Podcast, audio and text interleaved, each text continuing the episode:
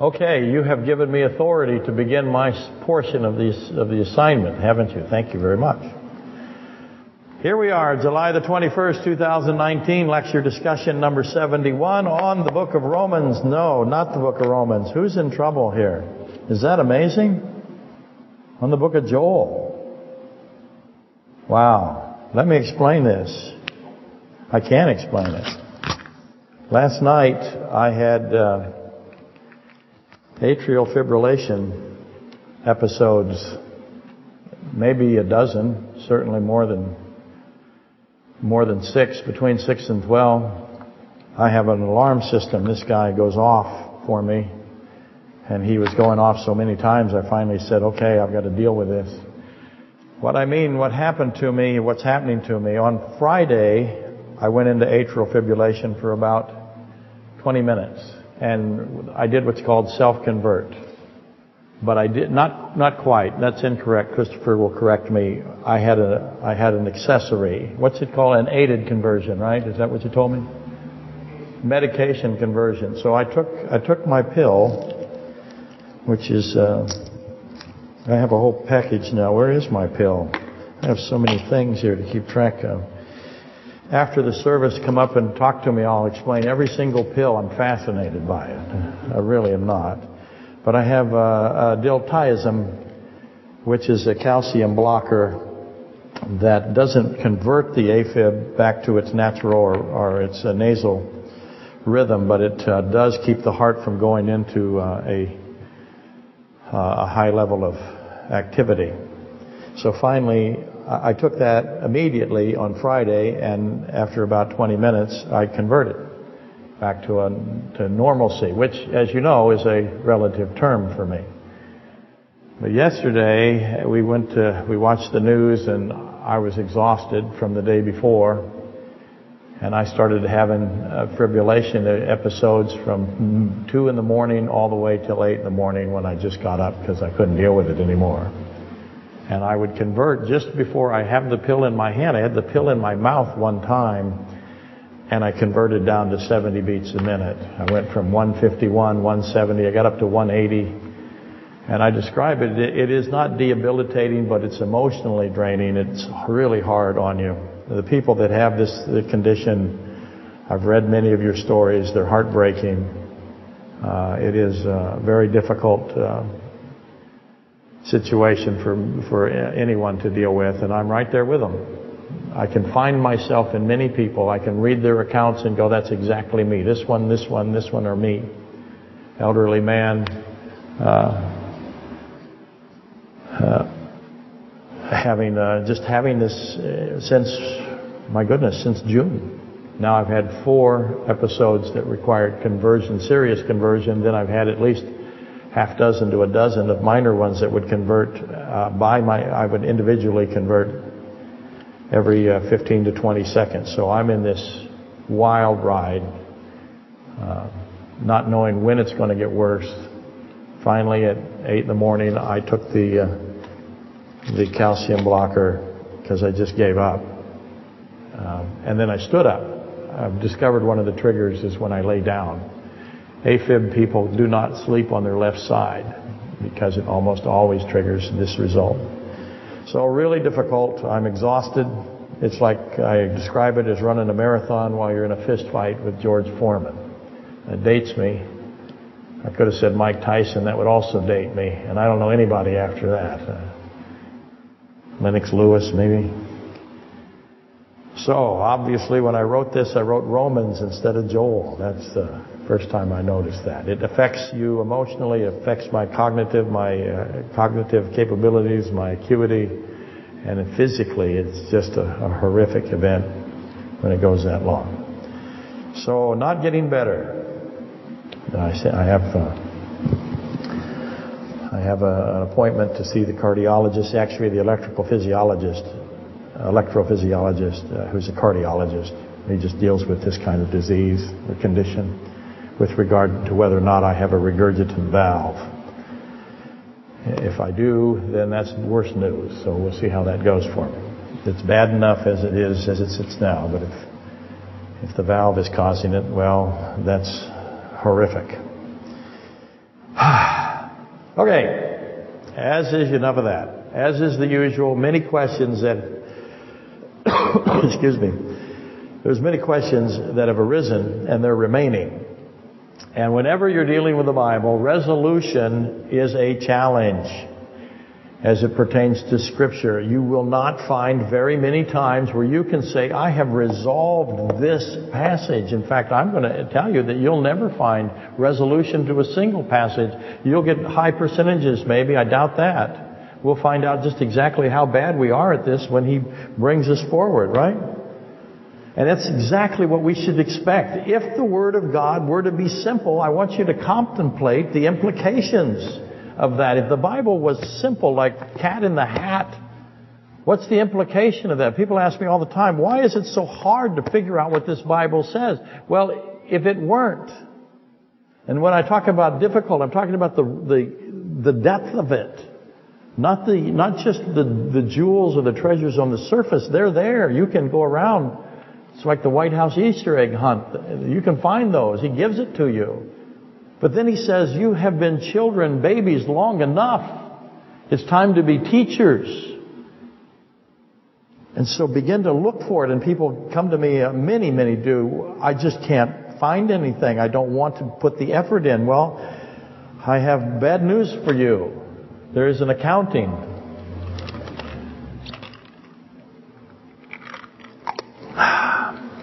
And again, if it were a simple book, as so many churches make it out to be, never tell you anything beyond the very simple. How long will you love the simple is a rebuke in Proverbs, Proverbs, sorry, for the church.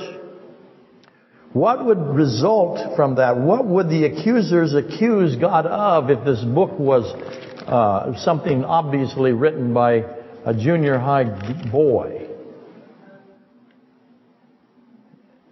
Jesus Christ is the Lord God Almighty. Another one of His names is that He is the Word of God. He actually says, I am the Word. And He's the Word of God made flesh, John 1. And the Word of God, which is the Scripture also. There's, there is layers to the phrase Word of God. The Word of God therefore must be, this must be what? If Jesus Christ calls Himself this, what is this then? It must be infinite because Christ is infinite. And, and I submit that you can't dispute this. It's without controversy. The Bible is absolutely incredible. It's ridiculously incredible. If just take the interconnectivity alone, just set that aside, if you will. Ignore the prophecies there. Ignore the descriptions of the expanding universe. You have a book that that thousands of years ago described the expanding of the universe that we couldn't figure out until Hubble lucked into it with Doppler and red-shifted light, blue-shifted light. What book did that? And you have the Genesis revealing of consciousness. We have no one today that can explain consciousness. We have no idea what it is, and the Bible explains it. We can describe it. We can't articulate its origin, except uh, theologically. Which is exactly what he expected. But he tells us where it came from, how it came, how it works. And the, and the complements, the existence and the will that is entangled with consciousness Take all that out and just look at the mathematics of how interlinking it is. It's impossible, mathematically impossible for a book to do what the Bible do, does. It's unimaginable. And back to where we began now. Each time you think that you have established or listed all of the scriptures, so you read a scripture today, good for you. And then you said, I'm going to make a list of all the scriptures that connect to that scripture. What are you going to need? A bigger boat. You're going to need a much bigger dry erase board. This one isn't going to cut it. You will be stunned how many verses fit one as you begin to re- chase the string, if you will. The string just keeps going and going. Just one verse.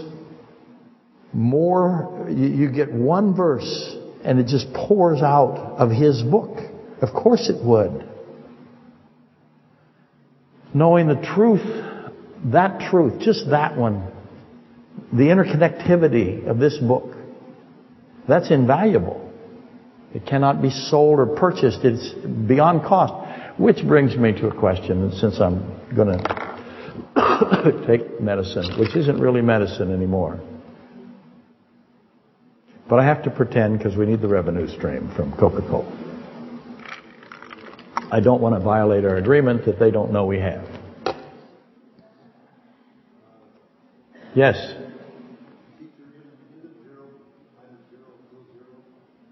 Oh, you want to talk about the concept of zero? Do you know when the concept of zero became, when we decided there was a zero? Yeah, that would take a few minutes. Okay, an hour and a half. They didn't have zero for the longest time. Did you know that? The gentleman decided we need zero. He thought of zero. He thought of nothing. He's famous. There's a chance for me. That's what I'm trying to say. But this is an invaluable, and that's where I'm at. Let me just do this for a second. Invaluable. Invaluable means what? Inflammable. What does that mean? Invaluable means? No, it doesn't. It means valuable. Yeah, it's invaluable. Inflammable means what? It's flammable. It really does. The trucks on the side of them say inflammable. They're not carrying milk. Now, I want you to explain that to me because, you know, inconclusive means non-conclusive. You know, incomplete, not complete. Inordinate, not ordinate. Somehow, that does not mean not flammable. It comes from inflame. Well, no, I might have added an extra M, but I'm sure. But it comes from inflame. If I did add an extra M for you on the internet, it's because I'm mentally impaired today and you must give me mercy. Invaluable, explain that one to me. Anyway. Last week an English teacher came and that was for her. Notice she didn't come back. Last Sunday, I attempted to elucidate this extraordinary attribute of Scripture, how you take one verse and you just go in all kinds of directions. You accumulate all of this information. I tried to, again, uh, put this into some kind of gripping mechanism for you with respect to the boy possessed by the deaf, mute, unclean spirit, which was Mark 9, 14 through 29, Matthew 17, 14 through 21, and Luke 9, 37 through 42. A father brings his boy to Christ because he is despondent. His boy is thrashing about. His boy is possessed by a deaf, mute, unclean spirit. There's a whole bunch of obvious questions there. What's the first one? How did the deaf, mute, unclean spirit get in the boy? Why did the unclean, deaf mute spirit get into the boy? Why did he choose this particular boy? Who's the father of this boy? Just to start. How did the unclean spirit become unclean? Where are we now? Ezekiel 28, 16. I should add that the unclean spirit, demon, fallen angel was not in himself either deaf or mute. His presence inside the boy placed the boy into that condition. So another question automatically. It was the fallen angel's assignment to cause this. Why did he do it? And now here comes just the deluge of questions. Explode. This is the upside the head part of the scripture. If you're not being hit upside the head when you read the Bible, you're not doing good. I don't want to insult you. Okay, maybe a little bit. Uh, and you're going to begin now with the messianic sign of David because this angel knows the messianic sign of David. He knows the Davidic covenant. And this is Matthew 12, 22 through 23. So I got a one boy, and now I've got the messianic sign of David. I have Christ entering Jerusalem, removing these deaf, mute spirits, because only the Messiah can do this. And the spirits know it, and Christ knows it. Because Christ is who? Omniscient God. The spirits obviously don't know that Christ is uh, omniscient God. If they did know He was omniscient God, they would not enter these boys, or this boy, or anybody else. So now you have to investigate that. You understand, I hope you do, I've covered this before. There's a naming requirement in order to cast out for a rabbi or for an Orthodox Jewish, excuse me, priest, to cast out a deaf mute spirit, a, that is a spirit that is causing deaf mute condition, you have to say the name. You can't ask the name because the boy, in this case, or any other demoniac, can't speak, so you can never learn the name. I always ask, why can't he write it? Well, he's thrashing about. You can't get the name of the spirit. There's a naming requirement. I'm talking about naming. So, so far I've got a boy, I've got a father, I've got all the scriptures with regard to David, I've got O-D-E-A-V-I-D, um, the, the covenant of David, this messianic sign, I've got demons that are fallen, I got to figure out all those verses, find out why they're doing what they're doing. And then I have Christ casting them out. Christ knows their name. Does that make sense? I hope so. He doesn't need to find out their name. He knows it already. They didn't know that. That's an indication now that ties you into Matthew 4, doesn't it? How much did they know about Christ? They didn't know enough to know that Christ knew who they were, every single one of them. How come Christ knows every single angel's name besides being omniscient? That's, that's the easy way out. How does Christ know the name of every single fallen demon? For that matter, every single angel. Because He's the creator of them. And He's good at remembering. He's the rememberer. He named every angel. He named that angel that He's going to cast out. He doesn't need to ask them their name. He knows it. And He's also so powerful they can't resist Him. He's the Word of God. So where am I now? I'm at Adam. I got naming. Let's put naming up here. What am I doing? I'm going to Adam. How come I'm going to Adam? Because somebody named every single angel and somebody else named every single animal. So once again, Christ and Adam are together. And I haven't even started. All I got is a boy and a deaf mute condition with a demon. I haven't even come close. That's what your Bible does to you. And, and if it didn't do that, again, the accusations that it was not God would be, would be trumpeted more than they are today.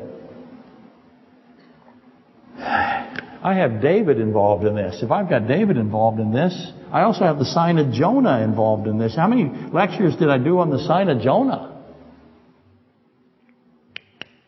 because of Matthew 12:38 through 42 and Matthew 12:43 uh, through 45. The Pharisees come to Christ after he performs this Davidic sign and ask for another sign. And he says, "I won't give you another sign. I gave you this Davidic one. I named the angels, okay? I gave you that. That means I created them. I'm not going to give you anything else except the sign of Jonah. So now I've got the whole book of Jonah connected to the demon boy, the demon mute insight or the mute deaf condition of a boy possessed by a demon. And we've done enough on the sign of Jonah, hopefully, to bring some awareness to its scope, because it's not just Jonah, right? It's Jonah, and it's Adam, and it's Lazarus, and it's Christ. This is the first, I mean, this is the sign of Jonah, but these are also signs of Jonah. Some people eliminate Adam, but I don't think you can do that. Covered that a little bit last week. So I have all of those uh, elements now and again, I'm still stuck on one verse. Christ is called by the masses when he walks in. Could this be the Messiah? Could this be the son of David? That's what they wanted to know. Why did they want to know that? Because they understood that if you cast out a spirit that is causing a deaf mute condition, you have to be the Messiah. The angels, again, did not know he was God. He proves it to them in Matthew 4, and he proves it to them when they, uh, when he is confronted, when the Pharisees, the Pharisees were confident and the people were stunned. They marveled. They fell down. He's done something that no one else has ever done. He must be the Messiah. So again, how much have I just brought up with you? Because I've got to mesh the sign of Jonah with the casting out of the deaf, mute, unclean demon. How is it that the sign of Jonah does in fact mesh with the casting out of the deaf, mute, unclean demons? Last Sunday's lecture, number 70, Book of Joel. Let me make sure. Yep, Book of Joel. I threw in a question about King David.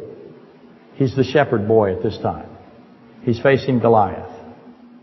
Reasonably formidable. formidable. We don't know how large Goliath is. There's estimates anywhere from uh, 8 to 15 feet. His weight would be anywhere from 800 to 1500 pounds, probably. David is a shepherd. Christ is a shepherd. So I have the shepherd King David and I have the shepherd King Christ. Why does Christ call himself a shepherd? As he does. Well, I'm doing a lot better than I thought. Are you following me? Am I? Am I doing good on yours too? You're not paying attention, are you, doctor? Yeah, I'm doing good, huh? How's the sermon going? Terrible? Yeah. I have an excuse. I am cognitively impaired today. How's that different from all the other days? I know. Why did King David, actually he's shepherd boy David, why did David keep the armor of Goliath? Did you ever ask that? Because he does. He cuts the head of Goliath off with Goliath's sword. How heavy is Goliath's sword? I got a boy here that's got a sling. What I asked last week, uh, what is the feet per second velocity of that stone to go through that that helmet and penetrate the skull and stick in the skull of Goliath and render him unable to defend himself. He's not dead. The shepherd boy picks up his sword. What do you think the sword weighed? 150 pounds? Go, go look it up. Do the math. And he cuts his head off. How easy is that? Not easy. How did he get a projectile? I'll estimate it could be anywhere from 5,000 feet per second to 10,000 feet per second to go through that armor. A rock, it's a rock. And the rock does not break apart when it hits the helmet. So it goes all the way through and sticks in his forehead. How did that happen? So you got to answer that question so that you can answer what? Why the demoniac is inside the, the kid and makes him deaf mute. But why did David, he cuts the head off, he takes the head to Jerusalem and he buries it. We all know that and we all know why, I hope. But why did he keep the armor of Goliath in his tent? 1 Samuel 17, 51 through 54. How long did it take him to haul, first he's got to take the armor off Goliath. Now the Philistines, they take off running. The Israelis, they chase them. Uh, because Goliath is dead. And what's David doing? He's cutting the guy's head off. That's cool. And then what is he doing? He's, he's undressing him. He's got this huge monster of a human being, Nephilimic, frankly. And he's taking his armor.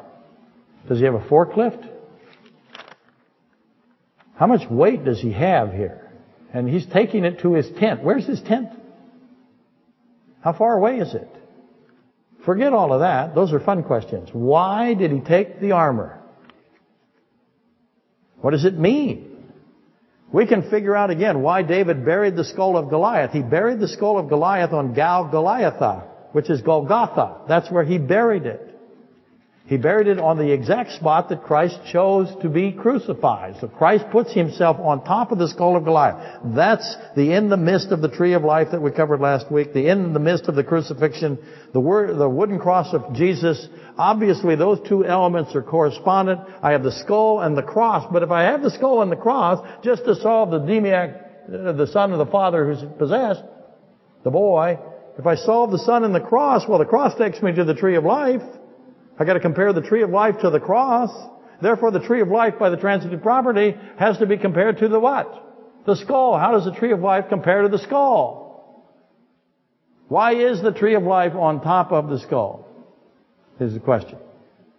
We know it is. Some people tie it to Genesis 3, 15. Look it up. Again, there's another verse. Have fun. Bring lunch. Back to this simple question. Why did David keep the armor? Going to sell it? Who's going to buy it? I got size, my goodness, 50 extra large, 50 X's. It weighs maybe 1,000 pounds. I don't know. I don't have it at home. Lori would be worried that I would try to find it and bring it home and put it in the living room. But why did he have that? Can't sell it. Is it a testimony that he killed Goliath? Well, he just has to have his sword for that. I could see him dragging the sword back. He's taking the armor. You want to keep somebody else from getting the armor? How long did it take him to get the armor? Do you have friends help him? So how do I solve that? How do I get from David to the boy through the armor? Where else do I go? The first thing I ask is who else put captured item in a tent in the Bible? Who else did put captured items in a tent? Well, I have Achan. Joshua 7, 10 through 26. Achan's a story where Achan is a, obviously a commander. He's probably a high-ranking officer in the Israeli army. He decides he might be a general level. He stole some of the devoted things of God. Your translations, uh, when I say yours, I mean the internet, because you probably are following along. I hope you are. Likely say accursed things in Joshua 7. That is a mistranslation. It's literally devoted. So these are obviously things that are devoted to God. It means to set apart. They're the devoted things or the set apart things. And God said, they're mine. Don't take them. Achan stole them and hid them in his tent. Things that God specifically separated out as belonging to him alone, Achan stole them. And hiding and stealing from the omniscient God is impracticable at best. It's futile. How do you hide from omniscience? What are you doing? Achan hid, this is what he got. He got a beautiful Babylonian garment, so described by Scripture. God's Word describes this garment that is somehow attached to the boy that's in, that is infested by the demon so that he is, he's a deaf mute. Achan hides this beautiful Babylonian garment. And scripture defines it as beautiful. He also gets some silver and gold. And as a consequence, 36 men, and I'm going to say they're under the command of uh, Achan. I think I can prove that. I've done it in the past. It's on the internet somewhere. If you can't find it, it's not my fault. Whose fault is it? That's right, Dave's. If he exists. People say they saw him walk into the, into the scope of the camera last week. They saw somebody. There's no evidence DNA wise that that's Supper Dave. Because first you have to prove he exists before that can be him. I mean, you're jumping. You know, that's a logical error. You have a path, a pathway here. If you haven't proved his existence, where are we? 36 of Achan, General Achan's command men were slain in the first attack of Ai, and that is astonishing. It's Ai. I'll put that on the board. This beautiful garment is in this town. It's not in Babylon. It got here, essentially in Canaan. How did it get here? And Achan hid this garment, so described as scripture, in his tent. And because of that, 36 of his soldiers were killed in this attack. And keep in mind, that's an anomaly. The Israelite soldiers do not get killed in these battles. Look it up, Joshua 10, 10 21. But these 36 died under the command of Achan inside the command of Joshua. So how did 36 die when they don't normally die? And why these 36? Who are the 36? What does 36 mean? It's a three and a six. What is that? A six times six. The point is, yea, finally a point. The 36 slain men were obviously part of and intent on capturing the beautiful Babylonian garment. The gold and the silver, in my view, were just accessorated, accessories. The gold and silver are subordinate, not the intended target. They were after this beautiful garment. This was a coordinated theft. Some people will think that it's happenstance, and I just don't believe that that's the case. It doesn't make sense that way to me. It's planned.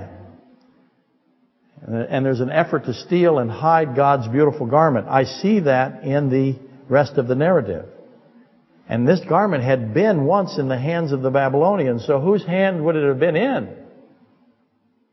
It's before Nebuchadnezzar. Your only choice really is Nimrod. So why did Nimrod have this beautiful garment? That is God's garment. And why did Achan and his accomplices, his co-conspirators, seek the garment? How did they know where it was, what it was? What does this have to do with, again, Genesis 3, even David? Uh-oh, I just added Genesis 3, even David. And I still haven't solved why that demon is inside that boy. Well, a little bit.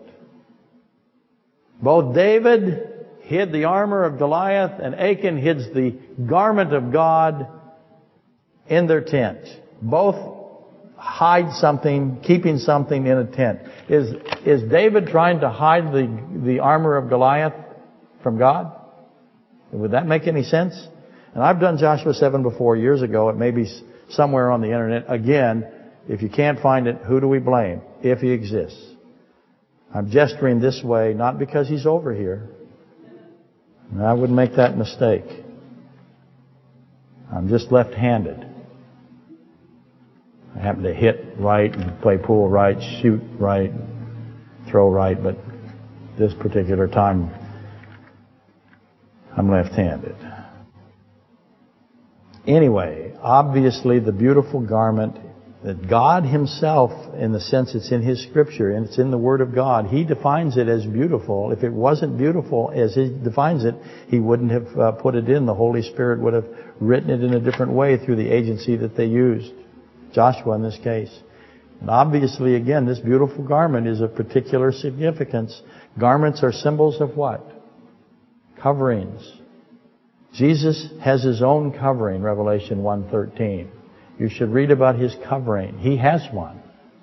Isaiah 6.1 describes it as well. Note that I threw in a Revelation 1.13 reference, because why? That's the subject today.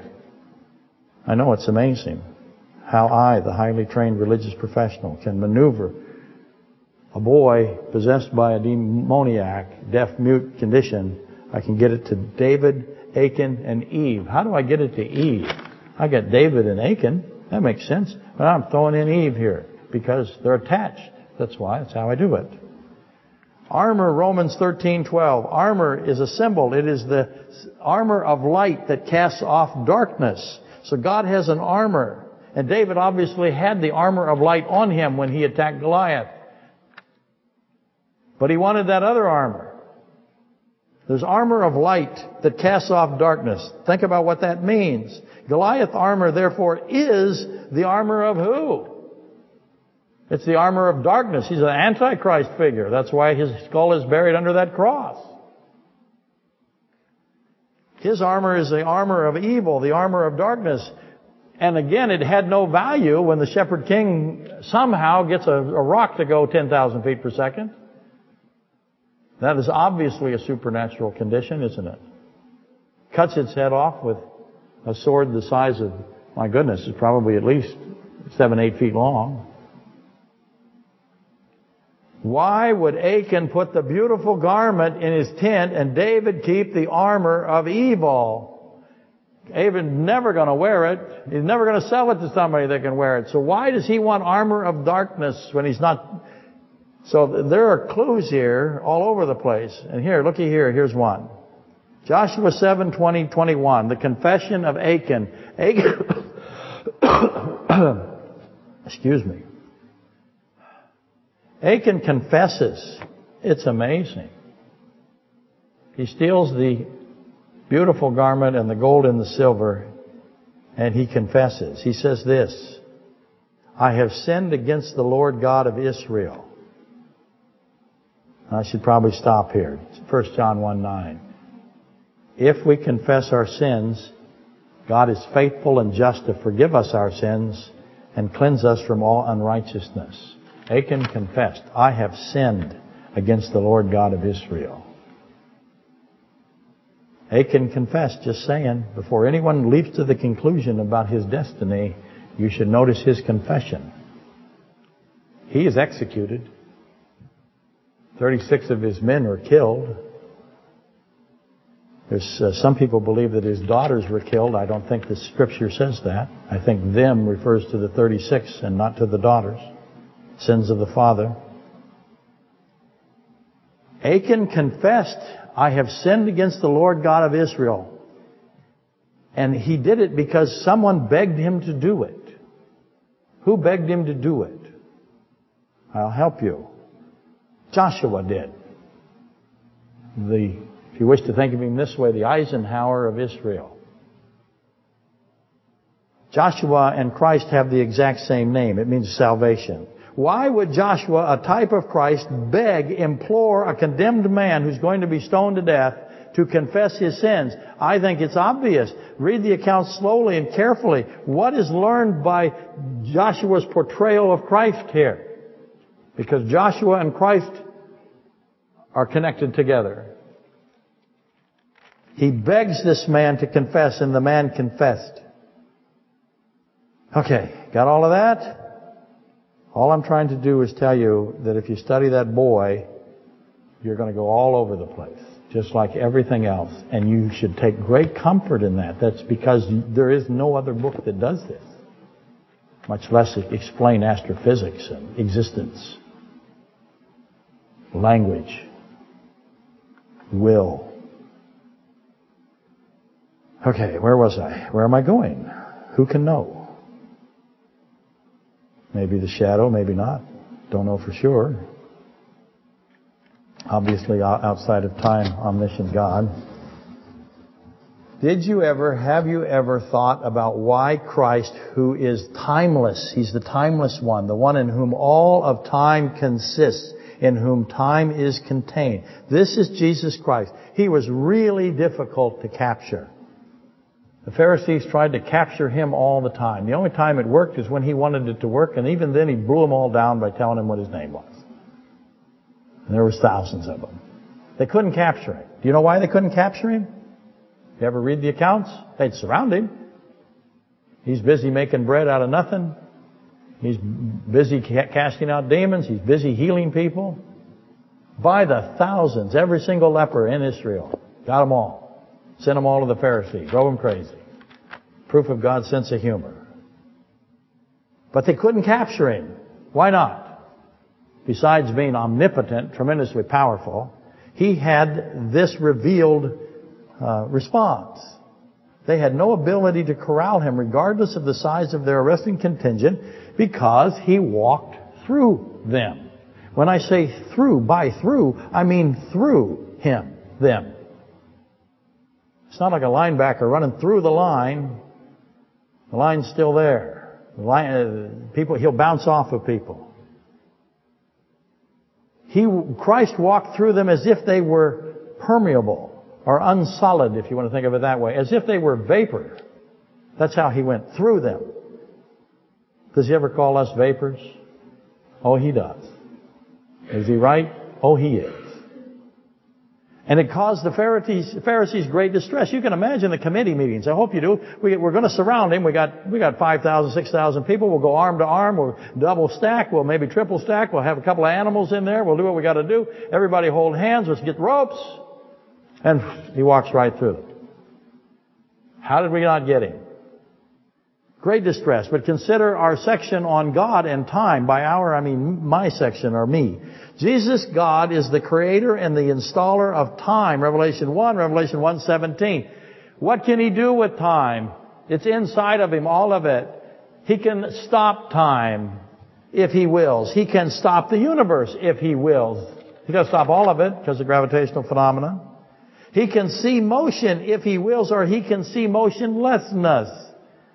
You remember me talking about the cards. If I, if I riffled a deck of cards that I had a different picture on them, but they were somewhat attached artistically, it would look like the figurines were moving. You've all done that as kids because you're all old like me. But it's essentially a frame by frame movie projector, isn't it? The frames, if I took a single frame out of a movie, what do I have? I have motionlessness. They are individual segments.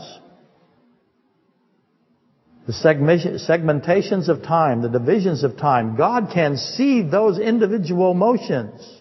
Or I'm sorry, those individual divisions. He can also see all 27 trillion cells inside of you moving. How difficult is it to avoid for God those who are seen as motionless? How much effort does it take to walk around those guys? They can't move to Him. He can make them motionless. They don't know they're motionless. But He sees them that way. He can see time individual dividations, if you will, divisions, segmentations, or He can see time in motion like we can.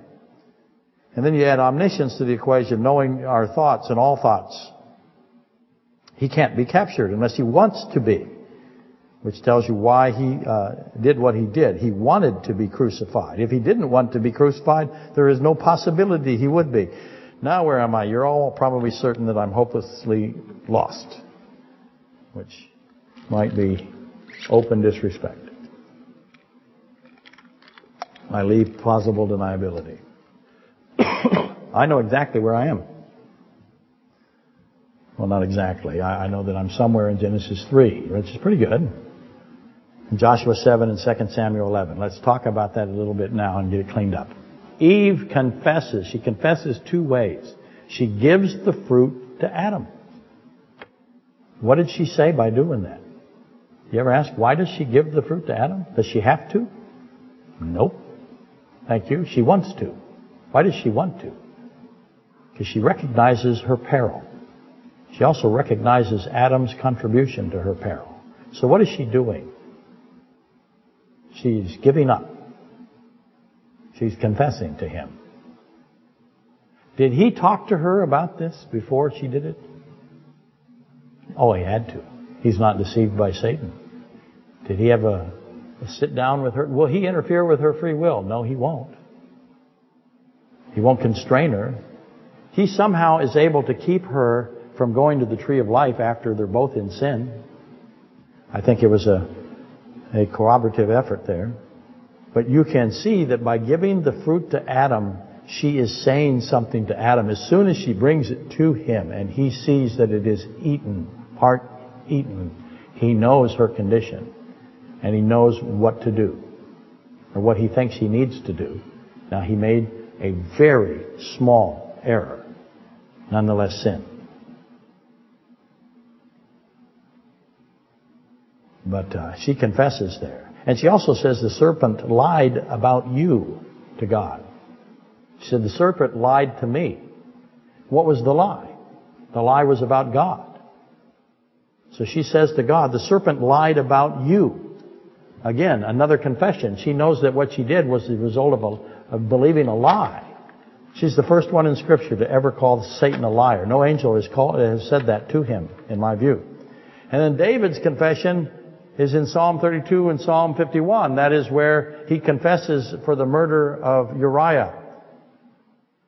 So notice what Achan says in there. You can look it up. Uh, I don't have time to do it. I saw a beautiful garment, he says, I, in his confession. I coveted the beautiful garment and I took the beautiful garment. The woman saw that the fruit was beautiful, pleasant. She took the fruit. David, 2 Samuel 11:2, saw a woman, Bathsheba, who was extremely young in my view, barely 15, who was very beautiful. He saw a woman who was very beautiful and took her. I hope you see the connectivity. The elements are almost identical.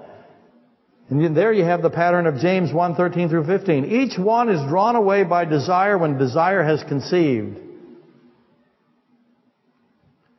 In other words, when desire has conceived, it gives birth to sin, and sin brings forth death. Each one is drawn away by desire, and when desire has conceived, it gives birth to sin, and sin brings forth death. Achan and David are especially connected because of the tent, but also because of their confessions. Why are Achan and David connected? How, what has that got to do with a father and a son that is ultimately killed by that demon and resurrected by Christ? How's that fit? What other book does stuff like this? It's really the easy part, the tent. But the how of Achan and David is far less of, of an issue than the why. Why is the taking of a beautiful garment a capital offense, a post-confession capital offense? Even though he confessed, he still was executed. David raped a very young woman, a girl, and had her husband murdered. A shallow evaluator would suggest that Achan had a non-commensurate sentence when evaluated alongside of David. But none of the you would concede something like that or con- conclude that because to do so would be accusing God of being unjust. And if He's unjust, then what else is He? He's evil. And you've just accused God of being evil. And that's the basis of the line of Satan. So therefore, Achan in the beautiful garment, how does that get me to Eve? Must be weighed with the gathering of wood. Because Achan is executed for stealing the beautiful garment. And the evil man gathering wood on the Sabbath, he also is, is stoned, capital offense. The, that's where the blue tassels come from. And the blue tassels take you to the hem of the Christ talit. And the bleeding woman reaches out and touches the talit of Christ and her bleeding stops. So, there you go. Keep working. How many more verses do you think I can pull out in eight more minutes? Obviously, Achan attacked the doctrine of salvation, the truth about Christ, and he stole and hid the garment from Israel. And it's likely that Joshua, with the garment in hand, explained the implications to all of Israel. Achan, however, confessed, and Joshua begged him to confess because he wanted him saved before what? Before he was executed. Who does that remind you of? That's a picture of Christ begging the lost to be saved. Does Christ love that demon? He named him.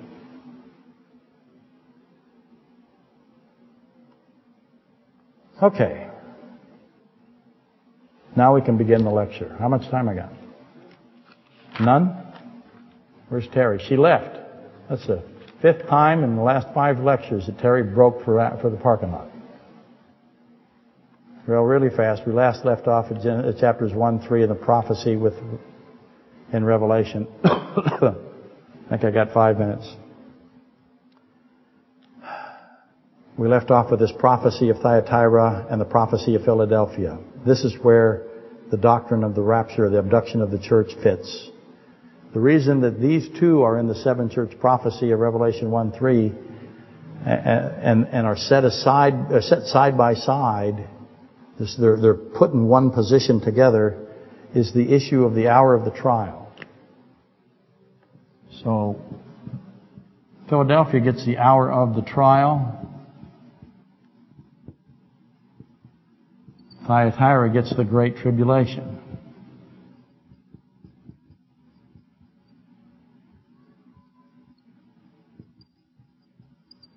So the question becomes, how are these two churches related? Why do they each have that? And it's the hour of the trial which shall come upon the whole world to test those who dwell on the earth, Revelation 3.10. So that's what's happening in the hour of the trial. Great tribulation, we have to define that. These are, of course, the words of Jesus Christ, the Ancient of Days, revealed as the Ancient of Days, Daniel 7, Revelation 1, 13 through 16. Christ Himself said, you, he said, he said, you are going to be uh, affected in a way about the hour of the trial that shall come upon the whole world in the sense that they are going to be taken out of that hour of trial. He says to Thyatira, some of you will go into the great tribulation. These are two church prophecies. And then we're left to identify the meanings of all of that. As usual, the prevailing methodology for successfully navigating what that meant is to do what I just did for 45, 50 minutes, which is go find all the scriptures you can find that explain this. So successfully navigating these two structures here, these two uh, events, To do that, you have to find and collect all the other incidences where Christ made these references. Where else did he say great tribulation? Obviously, the immediate goal is to properly define great tribulation, an hour of trial. I hope you're already, you've already decided what it is. But once you've accomplished it, and keep in mind there's some disagreement here. People don't always like me. It's shocking, I know. But once you've accomplished it, the subsequent task is to determine whether or not they have equivalence or sameness. Is these, once you've defined them, are they the same? Many say no. I say what? I say many are wrong.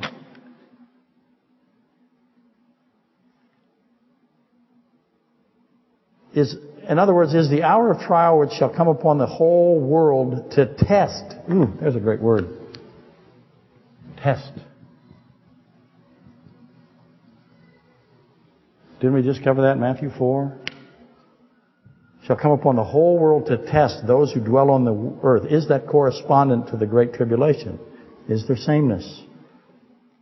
Another path to investigate is the nature of the test. Why is this a test? To remove them. I'm sorry, why is it a test uh, to take the some out and leave others inside? What is Christ testing for? The ones that remain. And hopefully you're going to recall the Matthew 4, Luke 4, Exodus 17, 1 through 7 lectures of the last few weeks. Because this is how you get them into Revelation. Because that's where the Israelites tested God.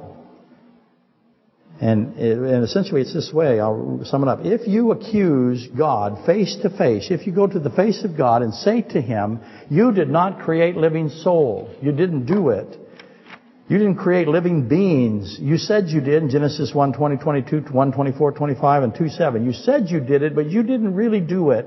You're lying. You're a liar. Remember what Eve said. Satan's the liar.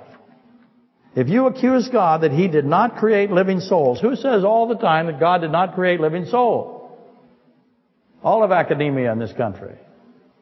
All of it. All of media in this country, except for some, very small amount.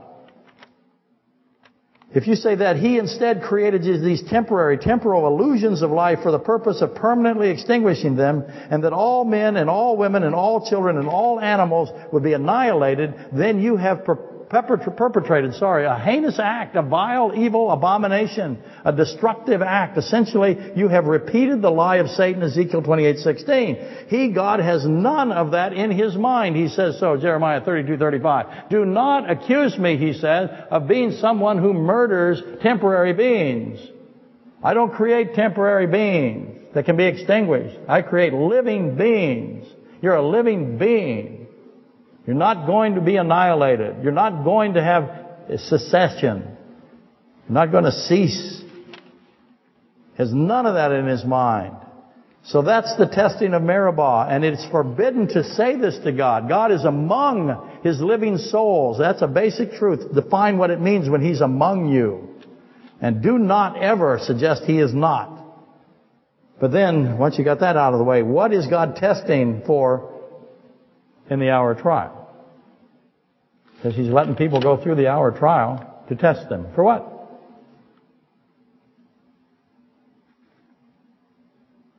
And Jesus tells us he's the one who searches the minds and the hearts. Revelation 2.23.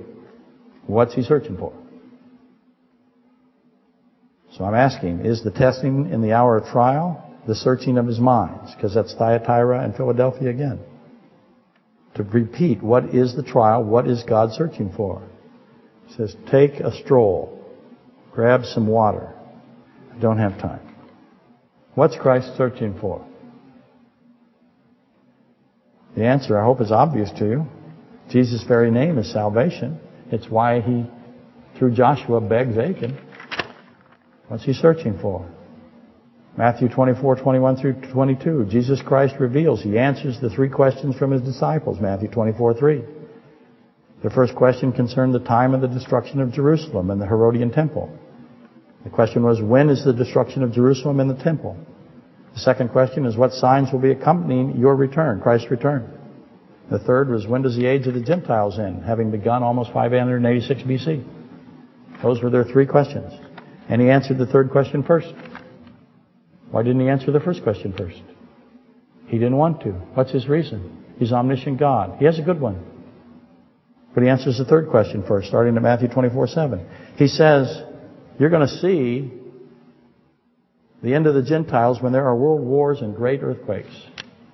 And you've heard me say, there's only been two world wars. I'm old enough to know about both of them. Uh, no one else in, under the age of 30 knows about either world war because they go to school now. A little commentary there to get me kicked off Facebook. But I know about the world wars. And I've been in great earthquakes, but I don't think those are the great earthquakes. I think the earthquakes are going to be simultaneous. If you, have heard me before, the sign is going to be for everybody. It's not going to be just Alaskans that got the sign. It's going to be the whole world gets the sign. Just like the whole world gets its world wars, its world earthquakes. But those are the primary signs that the Great Tribulation is on the threshold, on the doorstep. Really fast. You'll love this. I know you will. I have Leah 7 and Rachel 7. That is unbelievable. Seven years, he was after Rachel, but he got Leah, so they had to go seven more years to get Rachel. That's seven and seven. Leah seven and Rachel seven. So I want to know when is the Leah seven and when is the Rachel seven. We know that they are subsequent. They immediately follow one another. So, there, isn't that amazing? It's incredible. Because what's it total up to? I'm going to help you. Because I am mathematically inclined. How about that? That's hard to do. I mean, come on. There's a Leah 7 and a Rachel 7. Where do the 14 years fit at the end of the age of the Gentiles? Put the 14 years in and do the math, and maybe you can come up with a day and sell a book for a couple of hours and then take me 14 years to write one page. You don't believe that, do you? The great tribulation therefore means great tribulation. It means the great tribulation, and that's a big duh. Does the omniscient, infinite, timeless God of creation, Jesus Christ, does he remember that he said great tribulation in Matthew 24, and then he said great tribulation in Revelation 2? Yes, he remembers. Therefore, the great tribulation of Thyatira is the great tribulation of the end of the age of the Gentiles that he talked to his disciples about. He wouldn't say, well, I didn't really mean great tribulation in Matthew 24. I meant something else. I meant a bad day, maybe gout. The seven year period of Daniel 9, 24 through 26 is the 70th week. You have to know the 70th week to figure all of this stuff out just to get through the boy and the demon and the mute and the deaf. I have this time of Jacob, Israel's trouble, Jeremiah 37 the nor ever shall be time is what it is. There'll never be a time like the Great Tribulation. There never was a time and there'll never be another time like it. It is absolutely unique. The hour of trial that shall come upon the entire world. Which then means some of Thyatira, those who commit adultery with Jezebel, they're going to be cast into the Great Tribulation. So what's the first question you should ask? Are you committing adultery with Jezebel? Because if you are, and you don't repent, you're going to go through the Great Tribulation. Repent from what? Is it repent from adultery? What is he searching for? Is he searching for adultery? If he's searching for adultery, where does he find it? Everywhere. Obviously, he's not searching for, for adultery, so he's looking for something that's not everywhere. Who are these that commit adultery with Jezebel? How exactly do they commit adultery with Jezebel? What does adultery mean with Jezebel? It can't mean adultery in the sense of what you think. Adultery by God, he calls it an abomination. What does he mean? So I have two groups of people here. Those who are cast into the Great Tribulation and those who are kept from the hour of trouble. The, I'm sorry, the hour of trial. Obviously, the Philadelphians are kept from, and the Thyatirans who are cast with Jezebel in the Great Tribulation are contemporary. Does that make sense? Because I'm going to keep you from the Great Tribulation. I'm going to put you in the Great Tribulation. What's obvious about that? Well, do they know each other? Live in the same neighborhood? Probably. Who exactly are each? Who are the Philadelphians? Do they live in Philadelphia? Oh, not very many. There's many, many views on this, and next week I'll add the correct one. Let's get up now while we still can. More brutality from Cliffside. Why do we come on a day when it's sunny, you all say? You know what he's going to do. He's going to take care of all these problems that he's created.